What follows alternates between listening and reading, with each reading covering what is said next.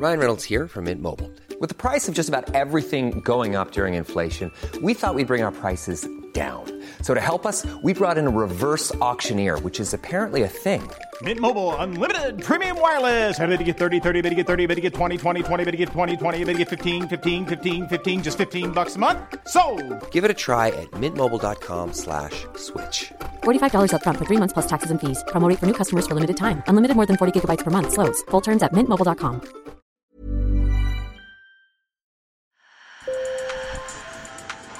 Bonjour. Hello. Hola. Marhaba bikoum. sur le fil, Le podcast d'actu de l'AFP. des nouvelles choisies pour vous sur notre fil info. My message for the uh, situation when I am killed is very simple. Not give up. Ce message, vous l'avez peut-être entendu des dizaines de fois ce week-end. C'est un message au peuple russe d'Alexei Navalny, le plus déterminé des adversaires de Vladimir Poutine.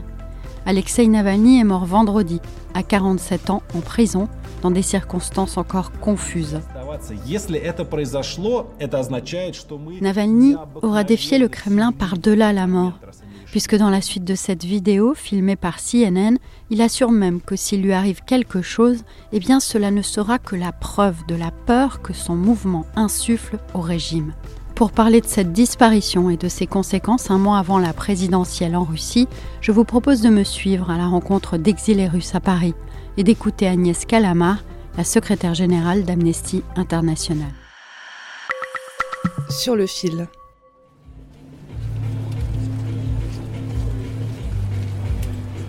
Samedi soir, sur l'esplanade des droits de l'homme du Trocadéro à Paris, il régnait une étrange atmosphère. Au milieu des touristes qui prenaient des photos de la tour Eiffel étincelante, un groupe d'une centaine de personnes déposait des fleurs, des bougies et des images de Navalny. Sur place, j'ai rencontré Anna, une étudiante russe de 29 ans. Indifférente à la musique qui se déversait dans des restaurants du Palais Chaillot, elle observait la scène avec des larmes aux yeux.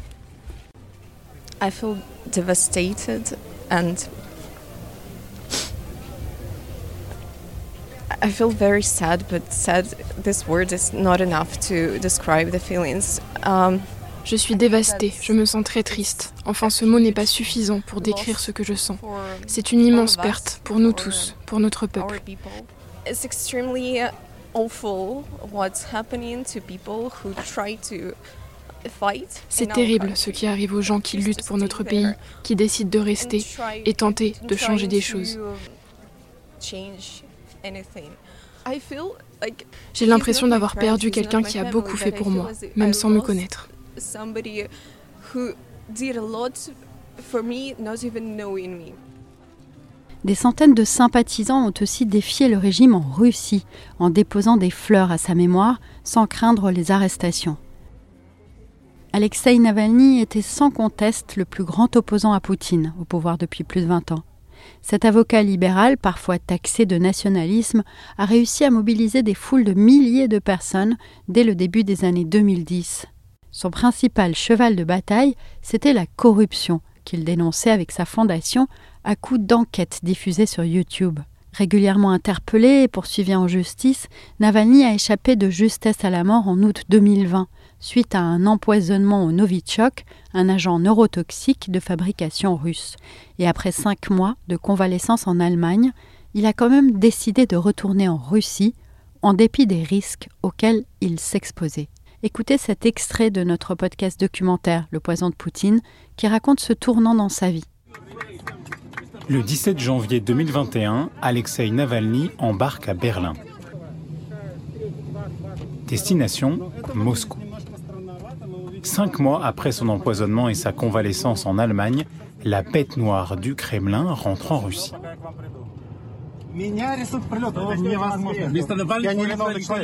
M'arrêter à l'atterrissage Impossible. Je suis un russe en droit de rentrer chez lui. Tout se passera bien. Aujourd'hui, je suis très très heureux. Alexei Navalny a été arrêté à sa descente d'avion et n'a plus jamais retrouvé la liberté. Il a d'abord été condamné pour fraude, puis à une peine de 19 ans de réclusion pour extrémisme.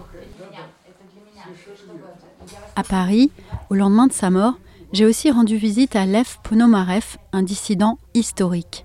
il a connu la chute de l'URSS et cofondé avec Andrei Sakharov la plus connue des ONG de défense des droits humains en Russie, Mémorial, aujourd'hui dissoute. Lev Ponomarev n'était pas très proche de Navalny, c'était même des adversaires politiques. Mais pour lui, c'est un héros. Ses paroles ont été traduites pour nous par Olga Kokorina. Pour moi, ce geste-là de retour en Russie, en connaissance des causes, c'est un geste historique qui va rentrer dans les manuels. Plusieurs euh, générations des enfants ensuite vont étudier comme euh, un héros et comme un personnage historique important. Dès son retour, ses conditions d'incarcération ont été très éprouvantes, selon Agnès Calamar, la secrétaire générale d'Amnesty International. Il a eu des périodes où il ne voyait absolument personne. Euh, il, n'avait, il a énormément maigri, il n'avait pas accès à ses médicaments, il n'avait pas accès à sa famille. Euh, il s'est plaint à plusieurs reprises d'avoir subi euh, des, des, sévices qui constituent de la torture. Voilà, c'est 37 mois d'horreur. Et il a résisté. Mais c'était 37 mois qui cherchaient à le briser et à le tuer. Selon les autorités, il a perdu connaissance et tout a été fait pour le réanimer. Mais pour Agnès Calamar, comme pour beaucoup de dirigeants occidentaux, les autorités russes sont responsables de sa mort. Il était sous le contrôle total de l'État et des autorités euh, de, des prisons. C'est elle qui était responsable de, de sa vie. Agnès Calamar, qui a enquêté pour l'ONU sur l'empoisonnement de Navalny en 2020, craint que sa mort ne soit pas accidentelle, d'autant que les autorités n'ont pour l'instant pas rendu son corps à la famille. Nous demandons absolument qu'il y ait une, autopsie indépendante et donc pour que cela ait lieu, il faut que la famille euh, récupère, euh, récupère le corps. Si Alexei a été empoisonné, comme il est fort possible qu'il ait été, vu les conditions très soudaines de, sa mort. Euh, il va falloir trouver les, docteurs les plus, experts pour euh, examiner le corps. Les autorités le gardent, le cachent et on ne sait pas trop ce qu'elles sont en train de faire, euh, probablement pour camoufler ce qui a pu se passer. Des accusations de ce genre ont bien sûr été jugées inacceptables par le Kremlin. Mais la politologue russe Ekaterina Schulman va aussi dans son sens, d'autant que cette mort, elle intervient à un mois de la présidentielle prévue du 15 au 17 mars. Avoir à l'intérieur du pays la voix d'une personne dotée d'une autorité morale incontestable pour beaucoup de gens, qui peut dire rendez-vous dans les bureaux de vote à midi et votez contre, votez pour qui vous voulez, mais pas pour le candidat principal, a apparemment été considéré comme trop dangereux. Navalny avait d'ailleurs appelé les Russes à manifester à cette occasion. Alors quelle suite pour le mouvement d'opposition en Russie? Malgré la répression sans relâche des dissidents ces dernières années, la résistance n'a pas complètement disparu. Selon l'ONG OVD Info, elle prend la forme de newsletters clandestines, de distribution de tracts, de tentatives d'incendie ou encore d'actes de sabotage. Mais Agnès Calamar n'est pas très optimiste.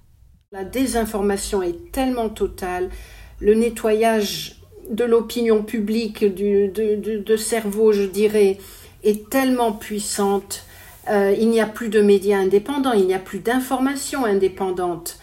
Euh, donc, comment peut-on imaginer que le public soit à même d'avoir une opinion critique? Ça sera qu'une infime minorité. L'opposant Lev Ponomarev, que vous avez entendu tout à l'heure, préfère croire que la mort de Navalny galvanisera les opposants à Poutine et rappelle que des milliers de Russes se sont déjà opposés à la guerre en Ukraine ces derniers mois et ont soutenu ouvertement des candidats indépendants. Samedi soir, au Trocadéro, il y avait des Russes, mais aussi des Polonais, des Ukrainiens et même des Biélorusses. Et comme Olga Prokopieva, porte-parole de l'association Russie Liberté à Paris, tous m'ont dit que le chemin d'une victoire contre le régime de Poutine en interne passait par une victoire en Ukraine. Il ne faut surtout pas abandonner l'Ukraine, aider l'Ukraine à vaincre ce régime parce que c'est que si on vainc euh, le régime poutinien sur le champ de bataille, sur dans la guerre en Ukraine, qu'on pourra le vaincre tout court. Sur le fil revient demain, mais restez avec moi encore quelques secondes. Pour aller plus loin, j'aimerais vous inviter à écouter l'excellent podcast documentaire sur Navalny réalisé par Sarah Lou Lepers et Antoine Boyer avec Andrea Palaciano et Jonathan Brown, Le poison de Poutine. Je vous laisse le lien dans la description. Je suis Michaela Cancela Kiffer. Je vous remercie pour votre écoute et je vous dis à très vite.